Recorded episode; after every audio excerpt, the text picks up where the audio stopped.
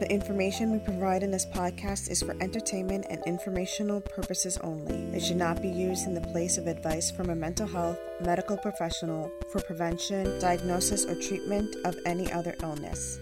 If you're struggling with mental health issues, please seek professional help. The opinions shared in this podcast are our own and do not necessarily reflect those of our employers. Thank you for listening. Hey, everybody, and welcome back to the second episode of season two of Here Comes the Thought. Woo! We're all back. We're back on a consistent schedule. It's amazing. It's awesome. Yes, thank you for the wonderful round of applause. Uh, so, as always, here on Here Comes a Thought, we like to take a couple episodes uh, and we break them down into digestible little bites and we take a look at all the psychological themes within each episode. And, you know, we, we try to spread the positivity of this show. Um, for those who don't know, my name is Marquides. Um, and I have my two wonderful co-hosts here with me. We have the wonderful Jean Ramos. Hey, that's Dr. Jan Ramos. You're right. It is now. Look at that. Before in season Officially. one wasn't a doctor. Now in season two, he's a doctor. How much time has passed? You'll never know. Uh, Let's leave it that way. Yeah, so- Exactly. And, and, and we're gonna deal with a yelling puppy for a little bit until somebody comes and takes him. So, hi everybody, I'm Kat. I was just about to say, and here's our wonderful uh, licensed marriage and family therapist, Kat LaForgia. I am not licensed yet. I really wish I was, but Well, COVID has our- been kicking my ass. Okay, so correction, our marriage and family therapist, Yes. Kat LaForgia. Yeah, yeah, yeah. Just take There away all my credentials. Listen, you're am not still licensed. you're you're an LMFT in our hearts. Aw, I'm a PhD student. Yeah. That's that's an accomplishment, especially during these COVID times. So, hey, I think that's the only thing that's not getting stopped with COVID right now is my education Hey, Well, and my and job. debt. So, All right, so in today's episode, we are going to be taking a look at uh, the episodes Love Letters and Reformed. And these episodes, we're going to take a look at uh, the character of Jamie the Mailman. That's going to be fun. We haven't had an episode about him yet, have we? No, I don't think we have. we have. no. Yeah, so this is our first Jamie episode. It's going to be awesome. And then we have Reformed with Amethyst. And we have some stuff going on with Amethyst that is really groundbreaking, really awesome. Let's get into it. I have a question. What? So, is it reformed or is it reformed? It's. I get both. I'm a Okay, so Spanish let's- let- speaker, so. Let's We're get Are into. we gonna break down English lexicon before we get into psychology here? I, I think I think it's something that needs to be discussed in that when we discuss that episode. Okay, I I guess I guess I hear what you're saying because when you say reformed and reformed, and two mm-hmm. different when the, the different connotations of the influx of how you say it have two different meanings. I get that. I think in this sense you'd say reformed because of what's happens in the episode with Amethyst, which we will get into when we get to reformed. Reformed. But I I'm saying it's reformed. I It's mean, you- eh, reformed. Just making that clear. Listen, we'll, we'll, we can get into the debate of reformed and reformed when we get there, but I am simply putting it out there. I say reformed, and I have my reasons. All right, yeah. let's let's start with love Well, letters. Well, well, well, well, let's let's get love letters out of the way. Let's get Jamie out of the way, okay?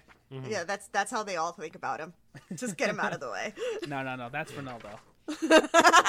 I Take at it least away with the somewhat bits. care about Jamie. All right, so love letters. We have uh, Jamie the mailman returns. He went to uh, the wonderful world of Kansas to become a thespian. Um, and he delivers this huge thing of mail to Steven because nobody else in, in Beach City apparently knows where Steven lives. They can't see the giant woman carved in the cliff side, apparently.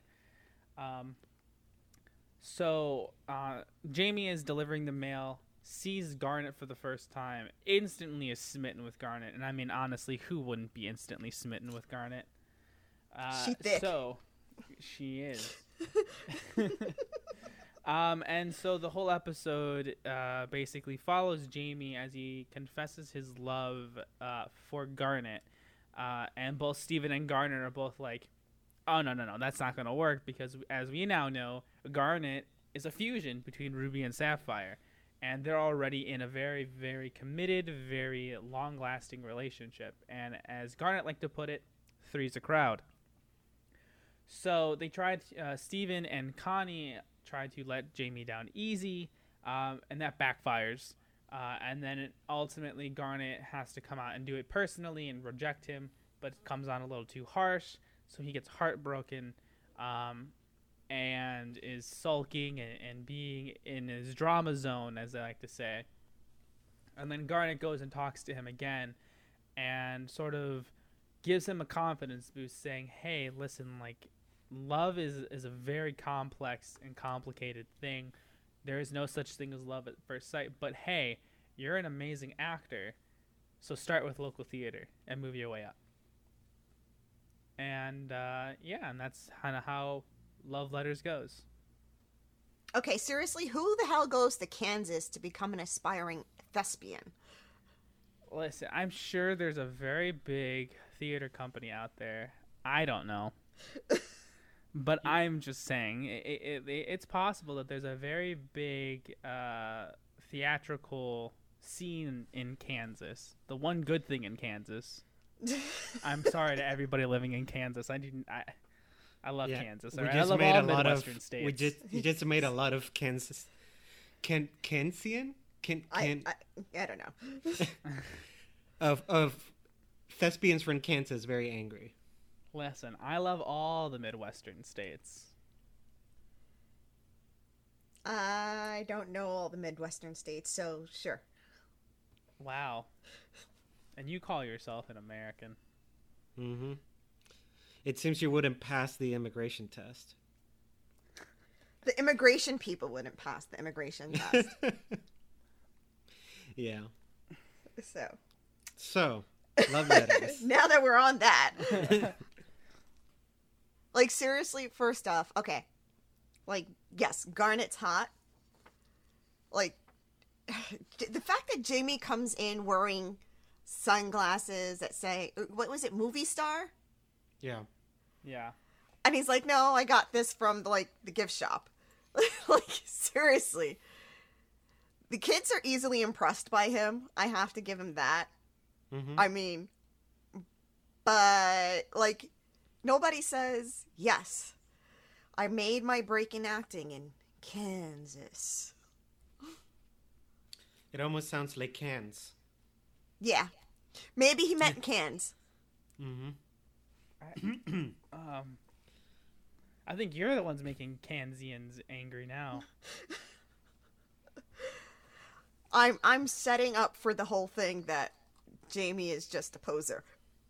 Okay. Yeah. I mean, his acting isn't even good. Oh, uh, uh, oh, okay. That's relative. That that I think that's a, that's just an opinion here. Oh, but it's true. Oh no no no no. This is a cat fact. We're doing cat facts now, everybody. Hold the phone. Now give the phone to me. We're having cat facts. That's right. Apparently, Jamie is bad at acting. Now, I'd like to beg to differ. I think Jamie is a wonderful actor. He's very over the top, very melodramatic, sure. But that's just his style, baby. He he just I, I wa- he- believe he, you are a great actor if you are trying to get me to believe that Jamie's a good actor. I you know I don't want to toot my You know what? horn, but, we all start somewhere, and he needs to start in local theater. But I think he has potential. He already he already got rid of his you know of the shyness of acting, which is one of the first steps, right? Of not being able to to fulfill a role because like you're still scared of of moving out of your own persona. yeah. Now he just has a fear of rejection because he got rejected so many times while out in Kansas. Mm-hmm. Which It's I- I- because I- he's a bad actor. I don't think. Okay, I say he is not a bad actor. I say he's a very good actor, but it's just his style is not It's not suitable for modern theater. That, that's is- my opinion. That's my opinion. It's not suitable for modern theater. Modern theater is a very different animal to tackle, and the way he comes across in this episode, it's very old school, almost Shakespearean. No, it is soap opera ish. Um, I mean, Shakespeare is a soap opera. Let's face Ex- it. Yeah, you see exactly. See, John's on my side. Like Two one. no, like he is yes melodramatic, definitely, but like a soap opera. I'm saying mm. like like those saying. It- telenovelas that you put on and with with your your abuela and you sit down and they're like Maria, Jose, Okay, so let's. no me diga let's con mi hermano.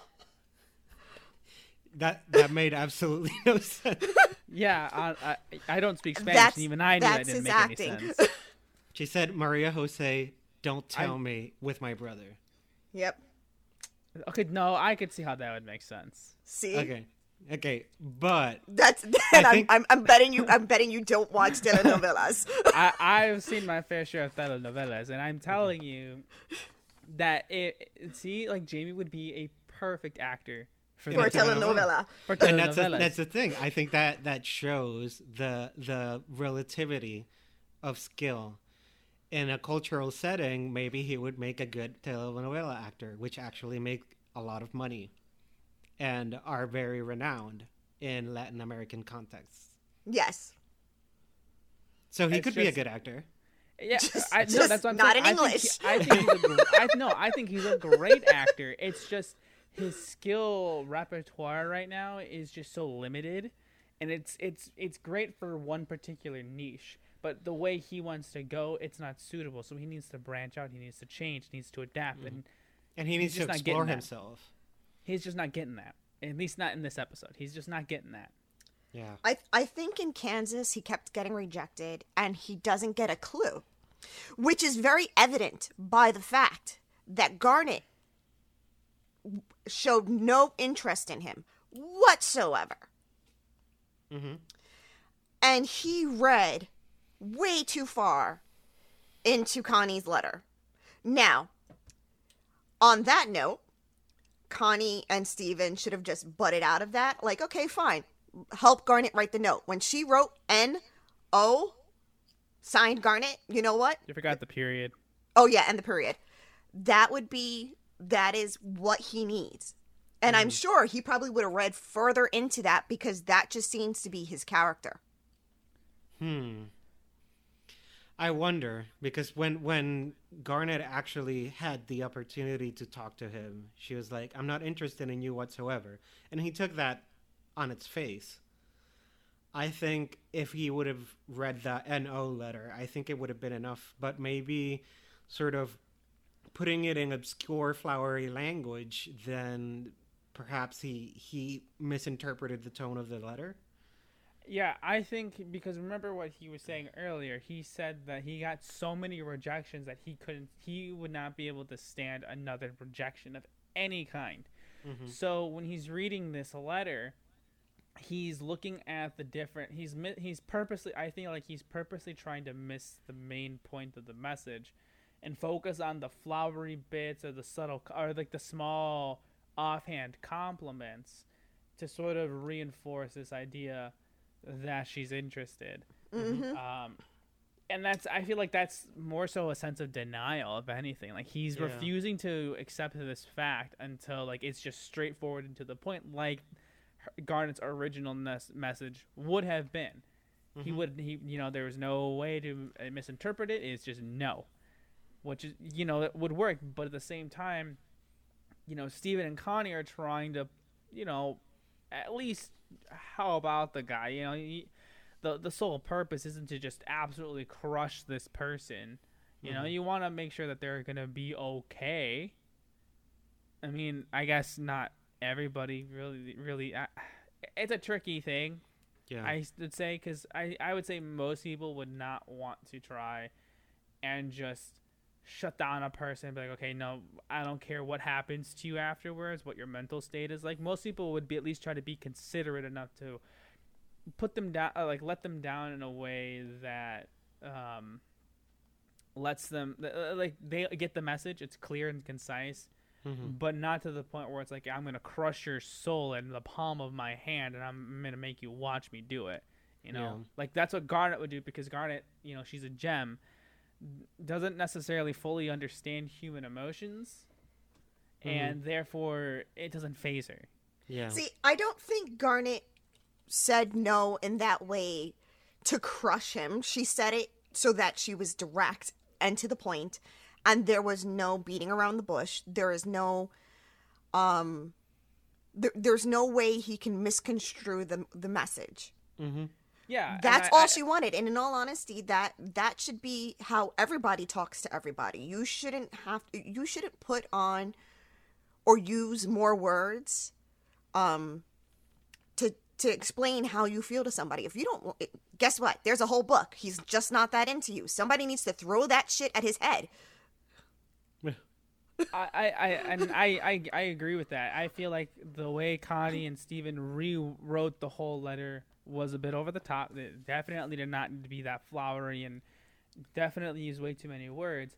But what I'm, I, what I'm more so saying is that in her message, like yes, it, it's direct, blunt, to the point, no way to misinterpret it. But she's not taking into account his feelings. Mm-hmm. Which I guess, yeah, and, th- and this is where I was saying it's tricky. There are some people that just, you know, you don't care. Okay, I'm not interested, so who cares about what you feel because I'm not going to reciprocate. So deal with that what, how you will. Um, but you know, for some other people, it's like, well, I don't want them to feel absolutely devastated, you know, or if, especially if you know and this this is a, a out of the you know Jamie's scenario here. Let's say you're someone confesses to you, and that's someone you know, and you know that they have a history of you know maybe depression or other things like that, and you need to let them down. You're not gonna just say no, knowing and not not bother bother with their feelings because that could have a lot of unintended consequences. And so the idea is to let them down in a way that they can't misinterpret, Mhm. but also be considerate enough of their feelings so it's not like soul crushing in this Okay, sense. so I'm going to be the girl in this one. Because what ends up happening is guys either take it as if you don't say directly no in a mm-hmm. way that I'm sorry is going to hurt your man feelings, men will take it as either they have to try harder or that no wasn't really a no. Yeah, and that's sort of the balance that that that we have to strike here, and it's part of what makes it so difficult. I think it's a it's a universal experience that we've all been rejected at some point in our lives, either be romantically or like friendships or something like mm-hmm. that. And and for that same reason, I think it's an universal an universal thought for us to have empathy to a point where we want to make things softer and we want to make things comfortable because we know how hard it is to be rejected.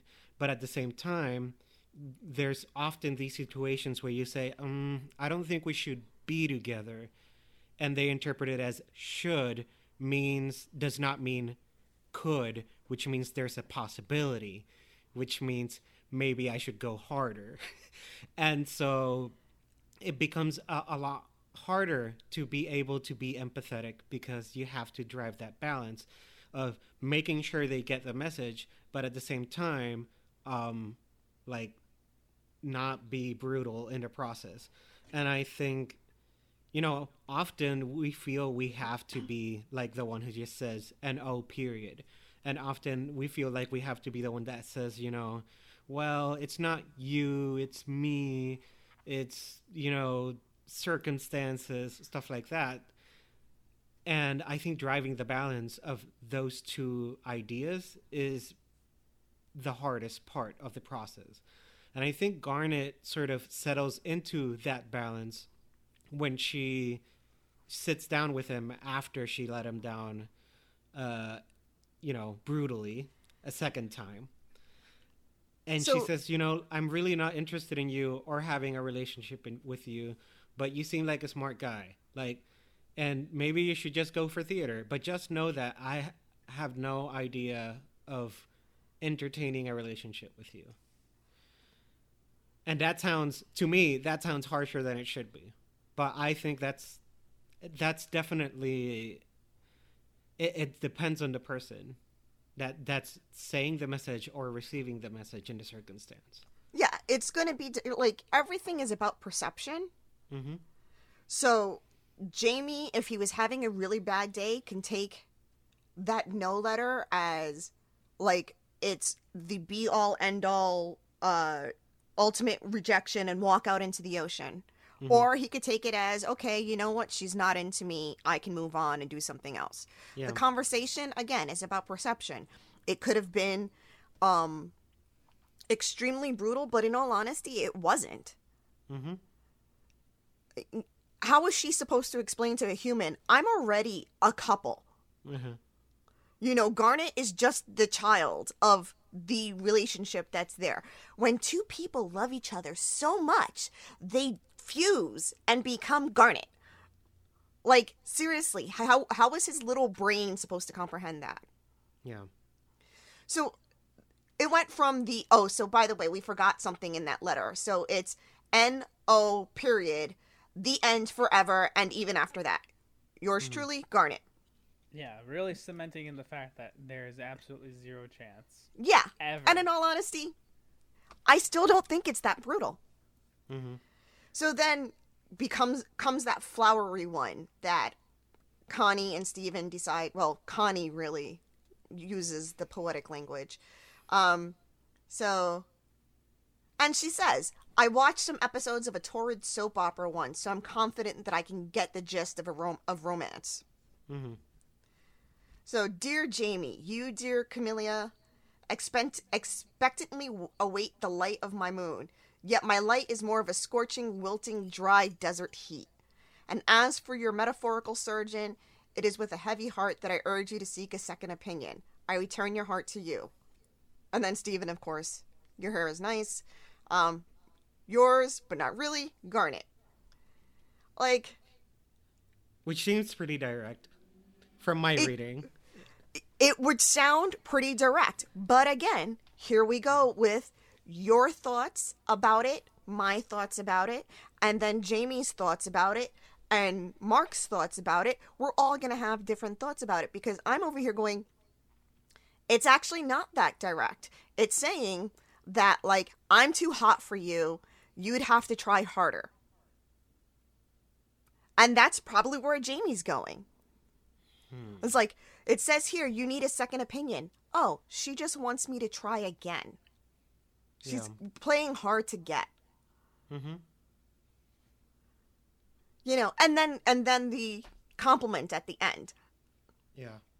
And that's the problem why why language can be when language is ambiguous, it can lend to different meanings. And so that's exactly what we're saying. The sort of interpretation I got from that message was literally like we're incompatible in our in the way we approach romance and so I think I have to renege on your proposition. Yeah. But Jamie literally says that Yeah. Garnet he said Garnet read her his letter and he uh no, he read Garnet's letter and he understands that she's returned uh returned his heart. Which could be taken any way. Like, I'm not taking your heart, here you go. You go give it to somebody else or I've given you've given me your heart and I'm giving it back to you full of my love. yeah. Like I'm Like- returning my love. I'm Exactly. returning Like, your love. Yeah. this is like he's he's reading way more into it because they didn't give him that direct no and sometimes Mm-hmm. that's that's what people need. And he what he's expecting is the acceptance Yeah. right? he's not expecting rejection because he's he it's not within his purview. So whatever he interprets he'll interpret within the lens of what if she accepts. Exactly. What does so this mean considering that she'll accept? So this is all based on the i already know how i feel about her and i believe she feels the same way i think there's an there's another um there's another sort of like thread to pick up on in this episode and it's sort of Steven's and Connie's attitude towards the whole situation. I think imagine you're you have two friends and one of them is in love with the other and you know for a fact that the other one does not want to entertain a relationship, right? Mhm. And in this situation, Connie and Steven see that Garnet is absolutely not interested, but they keep insisting in that maybe if Jamie is romantic enough, she'll develop an interest or something. And then when she says absolutely not, then they start doing the whole flowery language thing. And I think sometimes when we're sort of what what they're doing right here is like at the beginning of the episode they say they want to help him out, right? Mhm.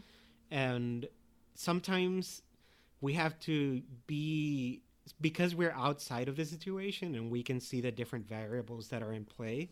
I think it's important that sometimes as the quote unquote, you know, friend or or wingman, we let them know when we think that boundaries are being breached, right? Mm-hmm.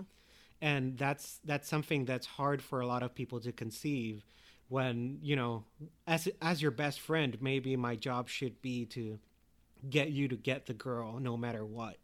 And so I think it's very extra important as a best friend or as a friend to let them know I don't think this person is interested in a romance at all. And for your own safety, I would I I think it's best if you take that into account and respect boundaries. If that makes any sense. No, that Yeah. makes complete sense. But now this goes back to conversations we've had before. How do the crystal gems express and teach Steven boundaries and how does ba- Steven learn boundaries because let's let's look at where he lives. He lives in that beach house with the crystal gems. His bedroom is is, is literally his bed is right there by the front door. People are walking in and out. Right there, boundaries are crossed on a consistent basis. The warp pad is right in front of him. Like they can just warp in and out. The only ones who actually have rooms, private rooms, are the gems. Steven has no boundaries. Mm-hmm. So him going into this this uh quote unquote wingman position is fraught with disaster because of the fact that he doesn't know appropriate boundaries.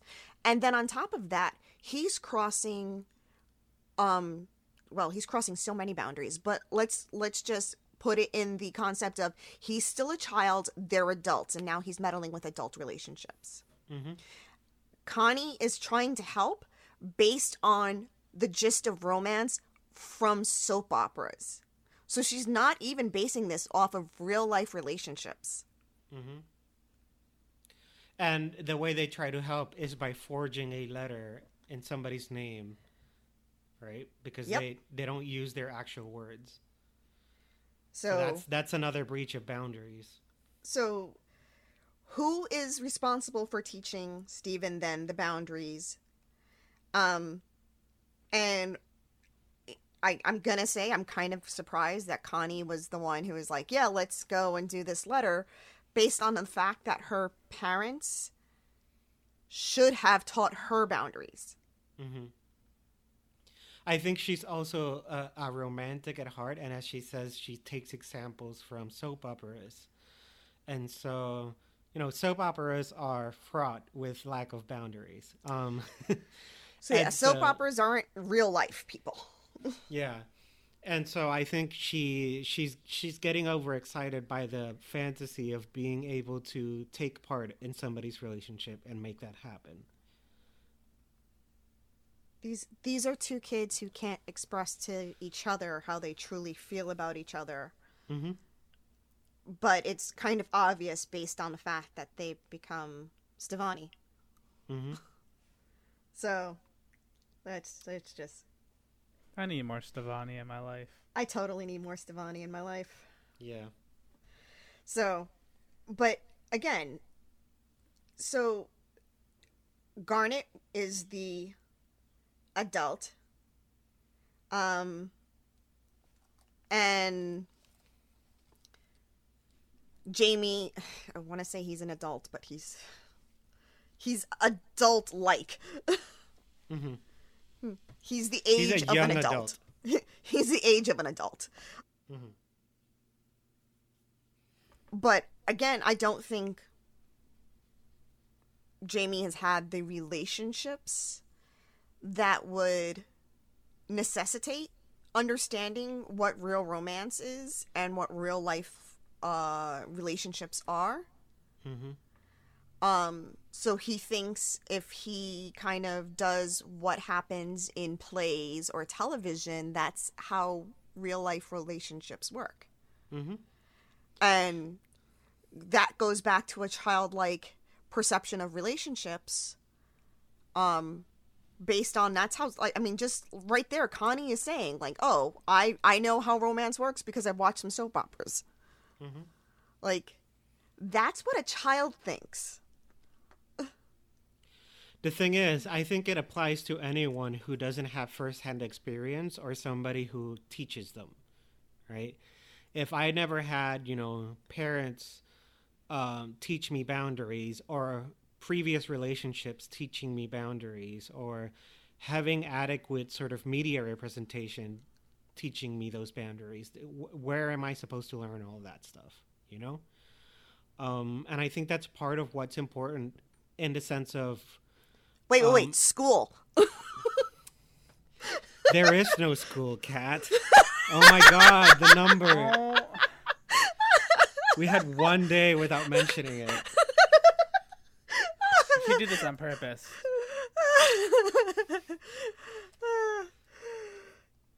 I Yeah. feel better now. Go ahead. Okay. So I I think we all have to learn it from somewhere, right? And that's you know, life is complicated, and sometimes we don't get those lessons un- until you know we're faced, we're we're put face to face with it, right? And one of the most important things in consent in relationships is knowing that silence should be taken as a no, or you know, do not take everything as a yes. If anything, err in the size of safety, Yep. right? And say, you know, Consent they is queen, people. Yeah. So consent has to be an active yes. And it doesn't mean that they have to say like yes is the word, but you have to be able to read it from everything they do, right? Um, because it's not often that people will will just come out and say, you know, yes if you're not asking, right? You have to ask for consent.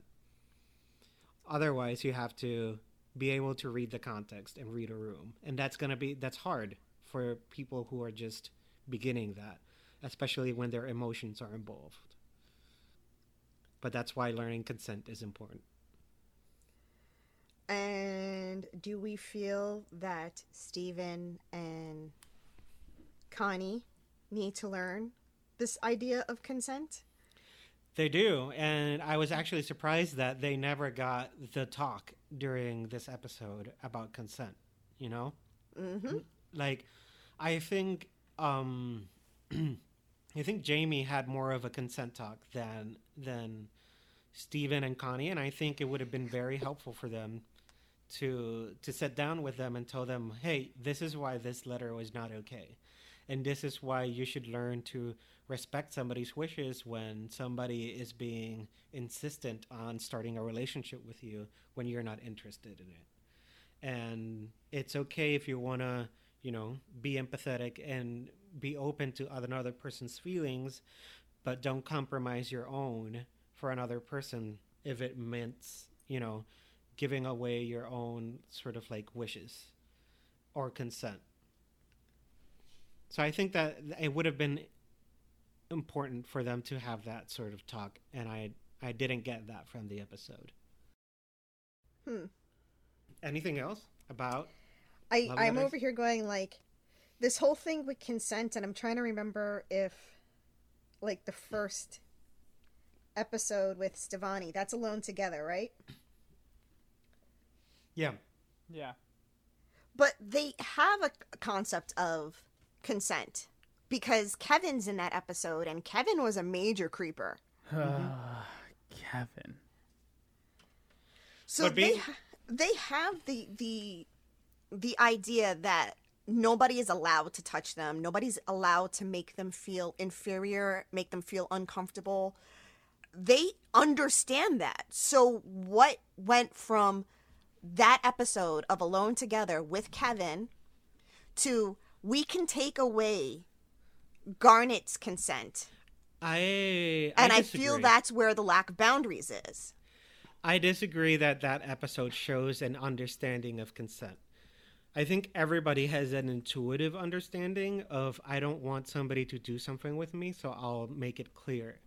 But that does not mean that we understand how consent works in every single situation. It doesn't mean we understand that consent should be applied to others, that consent is actually a thing that we should be aware of constantly, that, you know, it, it that writing a letter in somebody's name is a breach of consent because you're doing something without their permission. All of those things require much more understanding than simply like, you know, I don't want to dance with you right now. Please don't make me dance with you. You know, that's Mhm. more like of an intuitive understanding, but I think it, it requires a lot more thought and a lot more learning to conceive the many ways in which consent can present itself, and we have to respect it. I mean, I, I can see where you're, you're coming from on that one. Mm-hmm. But then it also goes back to the whole like, okay, fine. Does Jamie truly believe in love? oh, So, like, based on the conversation Garnet has with Jamie, like, Garnet understands the whole thing with a relationship. Mm-hmm. It's it's a, a lot of work. It's constant work. Love at first sight, I'm not going to say it doesn't exist, but it's very difficult because you don't know a person. Mm-hmm. So was what Jamie had lust, love, intrigue, uh general curiosity or did he just have that moment of she just looks really hot and I'm into that? Mm-hmm. It definitely seems like that one because she didn't even open. She didn't even say a word before he was already smitten by her. Um, and I think you know the concept of love at first sight is something that is, um, it's retrospective, like. So I think the the concept of love at first sight is something that's more retrospective in the sense that, um, for example, my relationship with my wife, I met her, and immediately, like um, like two months after we had met, we had already started a relationship up until now, and it's easy to go back in time and say, hey, I think that was love at first sight, but you know, the very concept of love is something that is hard to define. And I guess if you define it as a form of attraction, then it was.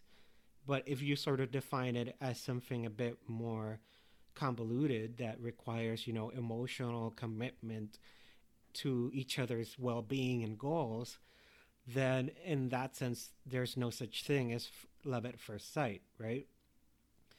Um, so I think it's it's very important to draw that distinction and also recognize that sometimes in retrospect, like things can seem like love at first sight, but it's not something that people often experience firsthand. Yeah, and for Jamie here, I definitely feel like this is much more of like infatuation. This is like classic like seeing the girl from across the schoolyard sort of infatuation. Like he has absolutely no idea, and Garnet even says, "You have absolutely no idea who or what I am." So there's no possible way that you could love me or be in love with me mm-hmm. because you have no idea. You have the you don't have the slightest clue about who I am as a person. Mhm. So yeah, you but at the same time like you feel like you're so like th- this infatuation is so strong that you've convinced yourself that you that you might be in love. Mm-hmm. And I think that's one of those things that Garnet's kind of helping him snap out of is this infatuation that he has towards her. And so then he can kind of start coming back into every coming back into the focus of the world with like a, a clearer head. Doesn't make it hurt any less, you know, like kind of realizing that okay, there's nothing that's gonna happen. There's no relationship. There's nothing here. But at least now it's it's the thing where that he needed to kind of get that like that's um, idea cemented in his head that okay, so she's not interested. I need to kind of pick myself up and, and keep going with my life and, and set my sights on something that I truly do like. Like Garnet says, like you're an amazing actor because you even convinced yourself that you're in love. So try community theater. And so now he needs to refocus his efforts onto something else that he really enjoys, like theater. Maybe one day he'll get good. Exactly. Exactly. And other forms and other forms of theater, because I think he's great. I so apologize for the coughing fit. Um, I am still getting over COVID, and I ended up with uh, a respiratory infection on top of it, and uh, so yeah. I Sorry. just, fig- I just figured you'd cut that. Yeah. no, You're just leave it because you were You'll 'Cause make your life. You, you'll make your work a lot easier. Jean Yeah. was Jean was talking, so I started coughing on top of him, and yeah, that's yeah, but gonna you, be hard. you- I, oh, I thought it- it's three audio files, so you just have to like line it up, and then you just cut out your specific part. So I can I can try that. It's gonna be difficult, but I'm going to apologize anyway, Just in case. And it's just okay. in case I can't. Um, so yes, I I had a really bad coughing fit. I'm still recovering. Um, this is week uh three for me. Um, yeah, it kind of hit me hard. Well, So is there anything Um, you wanted to add on this infatuation slash love at first sight um, talk, Cat? Well, actually, I love um, Garnet's conversation with him because of the fact that she's she helps him understand the whole concept of love Mhm. and helps him understand the like what what happens in a relationship. Um, and she does sort of like that compliment sandwich thing. Yeah. you know she gives him good good news bad news good news she she tops it off with the like you're a good actor because you convinced yourself like you were so into this part of smitten young teenage boy that you really thought you felt something for me but you really didn't this was just a this was just a play Which I guess some some psychologists would say that all of life is a performance, but yes. Well, um, the four actually, yeah. There's, I mean, you can go with Shakespeare with the whole line of uh, "all the world's a play," and all the men and win- women merely merely players. Um, or you can go with the Four Agreements, um, and they talk about how life is a play also, and everybody is the star of their own play. Mm-hmm. So if you're the star of your own play, you're going to come come across many other people who again are the stars of their own play. You're just a bit part in their play. So when that happens, it's it's that whole that whole concept of um, if you run across a jerk uh, in the morning, you know you just ran across a jerk. But if you run across a jerk every uh, all day, you're the jerk Mm-hmm. you know that's that's the whole thing it's if if you walk into a store and you step on somebody's foot and you apologize and they start cursing you out you don't know what was going on in their play prior to you stepping on their foot you know what was going on in your play and you you were probably having a great day until this situation and Jamie his play is literally like a stage for him Mm-hmm. so he, Garnet came in and he wanted her to be his leading lady instead of another bit player. Yeah. But he didn't take into consideration all the other things that were going on in Garnet's play. Mm-hmm. So, four agreements, everybody. There's a book to read. The only thing I can hope is that Jamie tries community theater and he comes out reformed. Yes, I would like him to get a, a, a better grasp on reality than um, what he has right now. Apparently, Kansas is um, the place that makes you believe that all the world is an actual play. Well, I will say this I did not expect us to talk this long on love letters. Hey, but we bravo. Did. Bravo, we everybody. Did. I say this was a wonderful performance you just put on. I think Love Letters is a great episode that teaches a lot about appropriate boundaries. It teaches about consent. It teaches about, you know, the the beginning parts of relationships and what it takes to actually make a relationship work in a way that's understandable to small children. Yeah, I think this uh, is a great episode to sit down with with your kids after you watched it and have a conversation. Yeah, i- it's definitely one of those episodes like you have like once you stop and think about it, like we're doing obviously, then you like you realize there's so much more deeper stuff that you can pull through this and so many lessons you can take away from it. But when you watch it on the surface level, it's not any it's not like a particularly entertaining episode. Well, that's because hmm. Jamie is not a particularly entertaining person. I think that's a matter of opinion, but I digress. Kat, this is a Jamie hate-free zone. No, it's not. Sorry, we only express hate for Ronaldo. Thank you very much. So what's Anyway. next? So I feel like we've gotten all of our performance out of the way in love letters. Let us now move on to the great debate of the night: uh, reformed or reformed. Um, and we'll start with the the classic bits, cr- crispy bits. Crispy, crispy bits. So, in this episode, Steven is taking the Crying Breakfast Friends quiz, and he finds out uh, who he is. I already forgot which one he became. Um, but then he tries to do the test with Amethyst, and, and while he's going through the quiz questions with Amethyst, they end up joining Garnet, who's in Amethyst's room looking for the Slinker, um, that Steven named it as it's roaming around through the temple.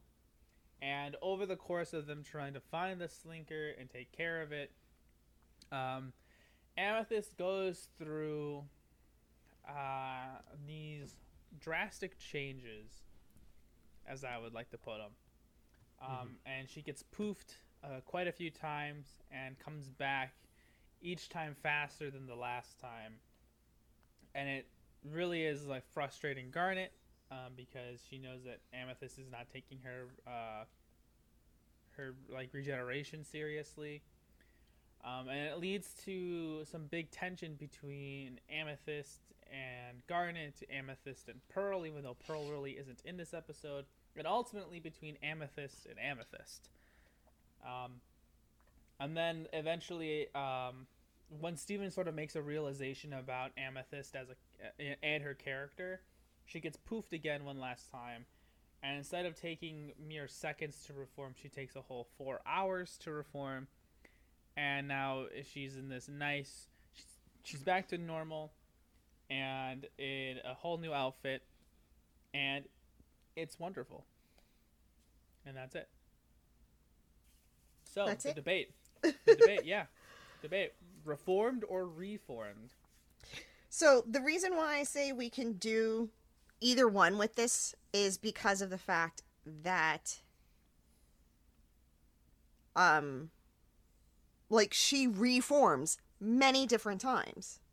hmm So in the Um, literal sense, she's reforming. Exactly. So there are several times she's reforming and sh- she's doing this without any thought process, which part of the whole crying breakfast friends quiz was like what type of personality do you have? hmm And um like she doesn't even answer those with good thought. She doesn't answer them as who she is. Her answers are very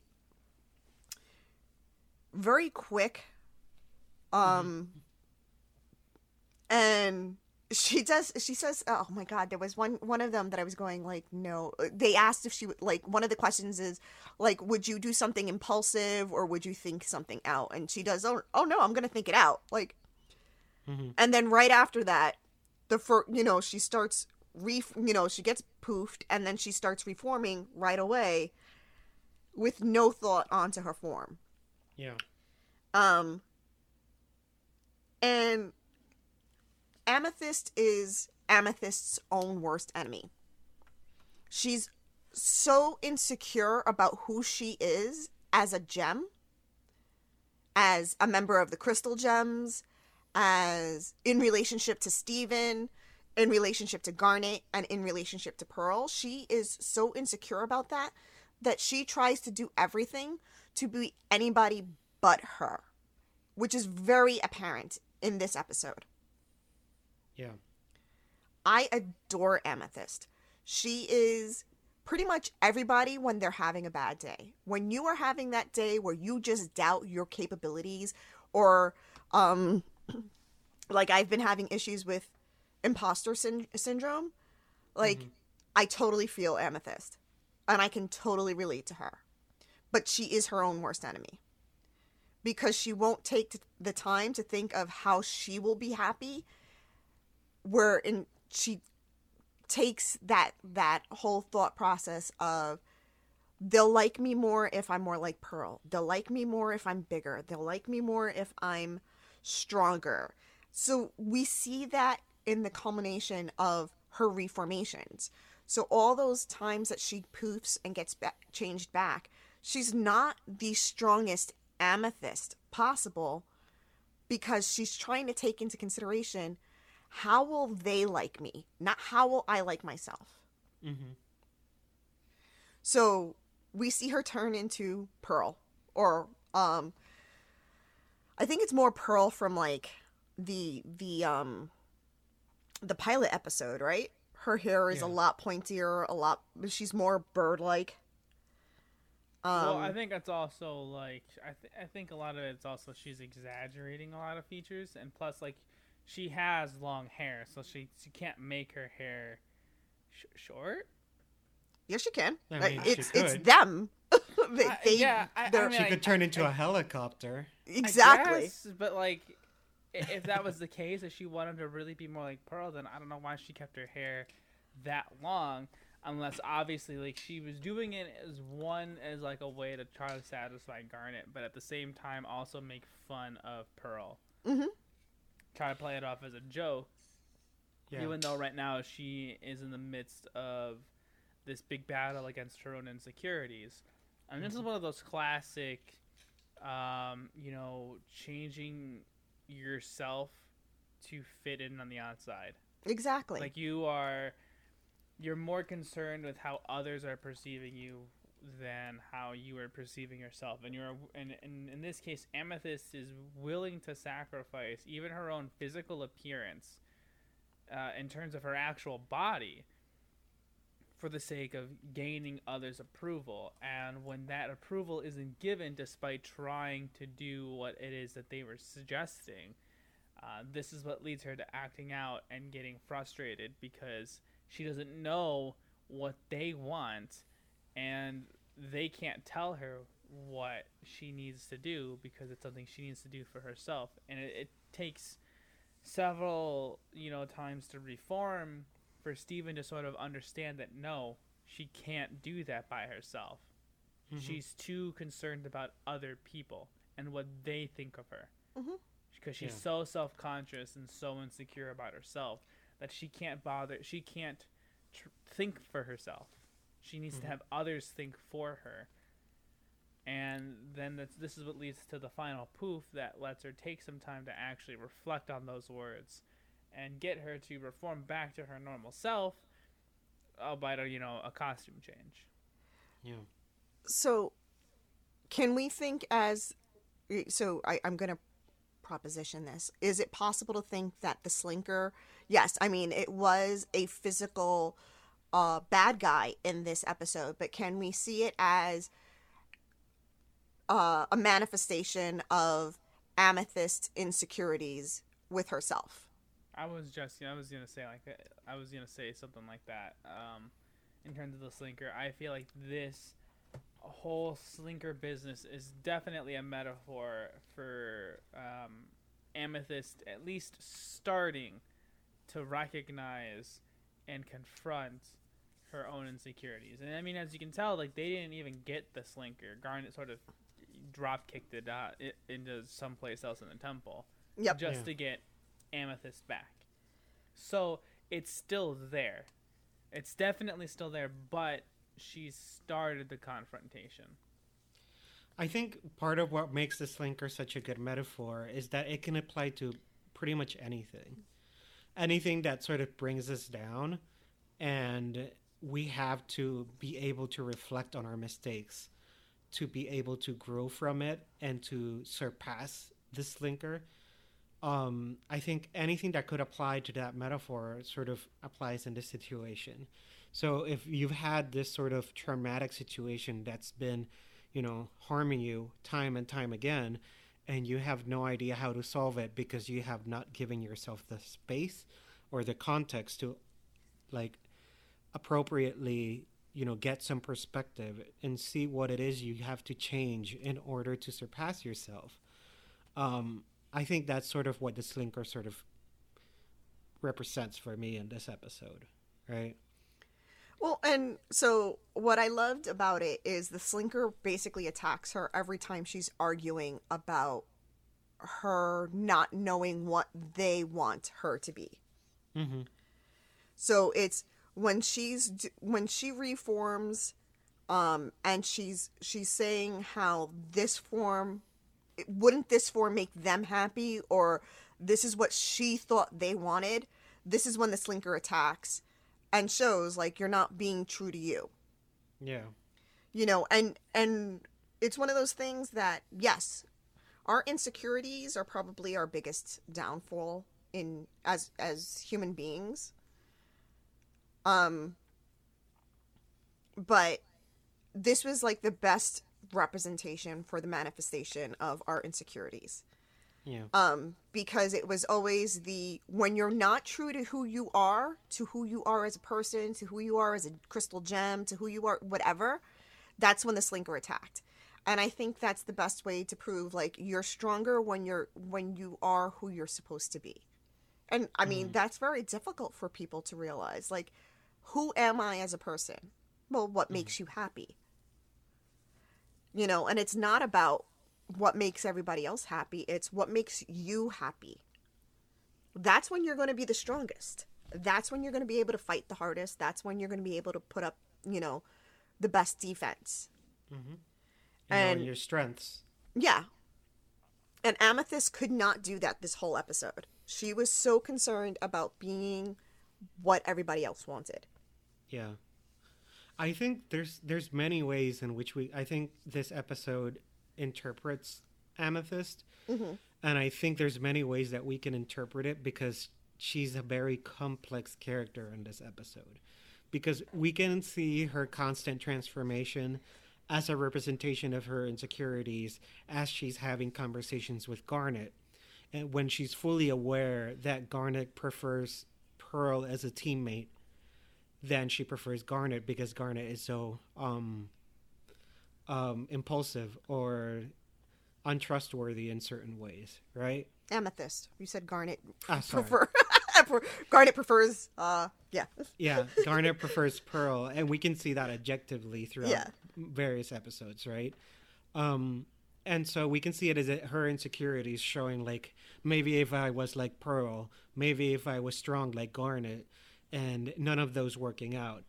Another way we can see it is the way Amethyst maybe acts out. Um, the way she she's angry about how others perceive her. If we go back to the beginning of the episode, as Steven is sort of giving her, quizzing her on on, you know, the, what type of crying breakfast friend she is, she takes everything as a joke, right? And that's why she's saying like, you know, I would totally think the situation out. I wonder if she actually believes that, or if she was just saying that because she thought it would be the most ironic, funny answer she could give, right? Uh, Um, my thought process on that is that she was answering those questions as if she was Pearl. Mm-hmm. So that's all. I feel like it was more so she was answering what she would believe Pearl would answer. Yeah, she was she was sort of joking around yeah, like the this test. wasn't like I, I Mhm. don't feel like it was any sort of irony or you know Mhm. she just was just saying these things. I feel like she was trying to embody Pearl hmm eh, with those answers. So she like and, Yeah. in truth, and there are some truth to those things. I'm sure Pearl would probably have answered like that at some like if she had to answer these questions, that you know Yeah. her answers would be similar along those lines. But I feel like this whole thing that we've been talking about with the slinker and um, sort of being this metaphor for her insecurities and her confronting that this is what my that this is like the main argument for why I say it would be reformed because in the end she becomes a little more reformed. Yes, of Mhm. course we have the phys- the literal you know changing of her body until she gets to the the one where she feels like she's supposed to be but then it's also a, a, ref, a reformation of her mindset to some extent you know it's mm-hmm. not fully she hasn't fully accepted herself yet you know from what it seems like and if we continue with the metaphor of the slinker being those insecurities it's not fully defeated yet Yeah. but I say like in some way, shape, or form, she's reformed. She she's a little bit more. She's starting to be a little bit more conscious about her decision making and sort of trying to think of think things through before she just decides to act, hmm which I think is is like a you know this is obviously one of those amethyst grow growth episodes. You know, Yeah. she's growing as a character. She's growing as a gem. uh, Uh, and you know this is just more character development for her as well. We get a more inside look to Amethyst and her psyche and, and how she works. How how is she operating on a day to day basis? Yeah. So we also see in this that Steven is very in tune with Amethyst because he's able to see that she can't take that time hmm um, to think about herself. Yeah. And and I think that's where we have the whole concept of like severe insecurity. When you can't when you don't like yourself to the point where you can't think about your things to focus on your things and you'd rather focus on everything else. Um you know that's that's a big thing. Now it's it's funny because i actually get that a lot with my clients when they first start uh therapy. Hmm they will they are probably some of the most empathetic uh people some of them. I do have some like really bad narcissistic people but uh uh um but they are usually very very empathetic uh very very willing to help their friends out um and they will always put their friends problems before their own. Why? Because they don't want to think about themselves they don't want to think about their problems so when they think about their friends problems or they're helping their friends out with their stuff they don't have to focus on themselves. And that helps them feel better. You know they're not focusing on the one thing that they can't seem to fix which is themselves. Or they are so depressed that if they're focusing on everybody else they don't have to think about their depression. And that's what we see with amethyst is she's insecure about herself she may have some tendency to go to- like to lean towards depression um and i think we've seen that in an episode before too um i know we're going to see it in another few episodes with her um We don't know anything yet. Yes, yes, yes. I'm sorry. But you know, this is one of those ones where we start saying, okay, like she has self-esteem issues. Um she may be suffering from some depression because she can't focus on herself. Um like she is more willing to put everybody else first than think about herself. Um we've seen that in episodes. I think there's there's another lens through which we can see this because um our previous episode with her, I think it was the wrestling one. Yes. We often speak about how Amethyst, one of her strengths is that she is comfortable with ambiguity. Mm-hmm. And she likes, she's the one who shapeshifts the most because part of her strength is that she's comfortable filling different roles and being, and, and constantly experimenting with herself. right? And I think across this episode, she's struggling with the idea of whether others accept her for who she is. You know, if it's okay, like if Garnet sees her for who, she is, or if she doesn't like the fact that her room is messy, or if she doesn't like the fact that she's impulsive, or stuff like that. And so when she's turning into Pearl and Garnet in in her different, you know, reformations, um, she's sort of serving as the antithesis of showing Garnet like, oh, this is what you want me to be. You want me to be Pearl. Look at how stupid this is. Look at how ridiculous I look being Pearl. And then she says like, you know, I'm gonna turn into Garnet and look, I'm buff like you told me to be. You want me to be buff. That's the person you want me to be. And look at how ridiculous I look being buff, being, you know, asymmetrically strong and she's kind of missing the point of what girl Garnet is trying to tell her, but at the same time she's wrestling with the feeling of why why can't you just accept me for what I am, right? And in a in a similar way, she's struggling with why can't I accept myself and accept that the way that I act is something that some people might find uncomfortable, right? Yep. And I think that's what she does at the end. At the end, she gives herself the time to think and be herself, be her, you know, non labeled self. She doesn't want any labels. She doesn't want to be defined as something. And that's who she is, almost antithetically, you know? She is lab- she labels herself as a person who doesn't want to be labeled, and that's okay. It's okay to be yourself as long as you think about it long enough to make sure you're growing through the process. And you see at the end how Pearl is super happy because she fixed the flap that wasn't that was always like off off place in her in her shirt. Mm-hmm. And I guess that's that's the way in which Amethyst completely accepts who she is, but also accepts that she has some growing to do. So, and even if it's just the flap on your shirt, that's that's one step forward for her. so it was um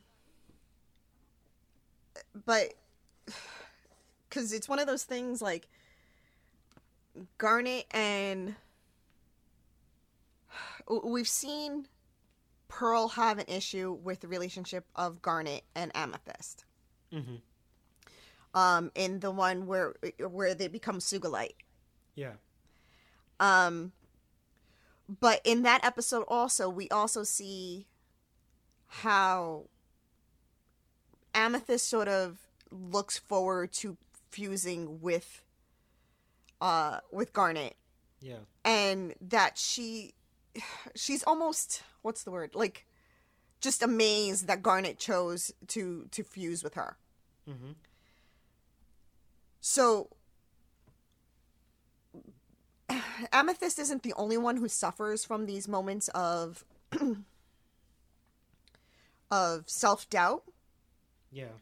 Um but it's one of it's it's just more profound in Amethyst and I think it's more profound in her because of the fact that technically she's a uh what did they call her?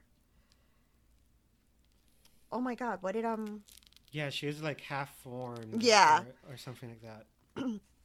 so her the way she was formed she's not a typical amethyst you know when we saw the kindergarten the the kindergarten all the amethysts were huge and then there's garnet who's just a very small i mean there's garnet there's amethyst who's a very small amethyst um so she's not the typical you know gem and then she has so she has a lot going for her when it comes to these these setbacks that can make someone feel very insecure about themselves. Mm-hmm. So when do when do Pearl or Garnet help her realize that she's fine just the way she is? And I think this is the first time we actually see Garnet kind of doing that like acceptance. Mm-hmm. You know, she needs to think about her form. You know, she's the one who has to put her form together. You know, they don't say that they like her the way she is, but it's Garnet saying like we can't give you these choices to be a form. You have to hmm. choose your form. You know, and of course we all know it's when Amethyst chooses her form.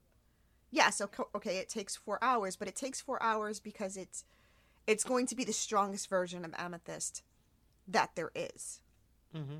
as opposed to those kind of reject ones that she half-assed it. So I think it's gonna be like we're gonna. I I think we're gonna see a lot more of this whole amethyst versus amethyst.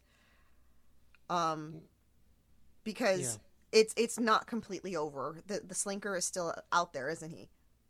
Yeah. Or it. so, if the slinker is still out there, it just shows that this is not something that has been defeated. Mm-hmm. So this is going to be something that's going to have to like Amethyst still needs to overcome.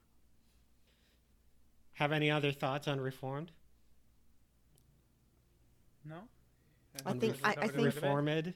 I think the fact that uh that Pearl was just impressed that she fixed the strap that she that Pearl hated was a big thing. It's a big step for Pearl. It really is. It's like you fixed that strap that's always showing. That's something a mom says to her teenage daughter whose bra strap is showing. All right. Well, uh, I mean, I, I feel like I feel like we really, uh, really dove deep into this one. Uh, I would say, right? Right, Yeah. guys. Maybe. I'm sure, like, if if we had all the time in the world, we could probably spend hours just talking about. Well, I I should say, if we could talk about the whole series and Amethyst's journey, we could go on for hours talking about just Amethyst as a character. And I think that's really great. I think that's really awesome. But yeah, we'll have to just wait and, and as as we keep going through these episodes, we'll we'll add more to to the lovely Amethyst. I love Amethyst. She's she's a very uh I think this is one of those episodes that show um the progress she can make and that really kind of fleshes her out as a character. Um she is definitely not two di- two-dimensional. Um it does show like the slinker is able to show that she has the process for growth. Um and and I mean, ultimately, I would love to see where else Amethyst goes as a character. Um, because I think she's just, I mean, she's she's one of my favorites. Oh yeah, definitely. And I know she'll. Uh, I I have a feeling she's gonna make some great strides as the seasons go on.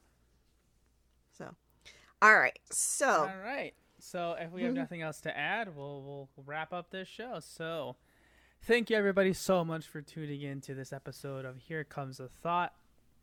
Uh, tune in next time. We'll, we'll go over the next two episodes in the in the whole serial lineup. Um, I do not remember what those episode names are called. Do you, John? The next few episodes, The next Yep. two episodes we're covering. we have the the sword fighting one. The, we, we'll do it for her. do it for her. Oh my god, I love that episode. It's gonna be a good episode next week, folks. It's gonna be a Connie episode. All right. And I think there's another one. I forgot. There is. There has to be, obviously. there, there's but always two. there's always two, so there's got to be another one. Well, you know what? It'll be a surprise for all of us for next time. So make sure to come back next time, and we'll continue on with our series. Um, if you guys are always looking to have a nice, epic, long discussion about these episodes, you can do so on the on the forums at forum.geektherapy.com. And as always, if you want to chat with us, you want to chat about Steven Universe, or you have another fandom that you want to talk about, and feel free to join our Discord uh, at uh, geektherapy.com forward slash Discord. We have literally a channel for everything. And if there isn't, if for some reason there isn't a channel for something that you want to talk about, we have a request channel. Just make a request, and the Discord gods will uh, gladly provide that for you. So it's a fun time, great conversations to be had. Uh, and yeah, that's gonna do it. So uh, yeah, Tune in next week, guys. Take care. Bye. Bye.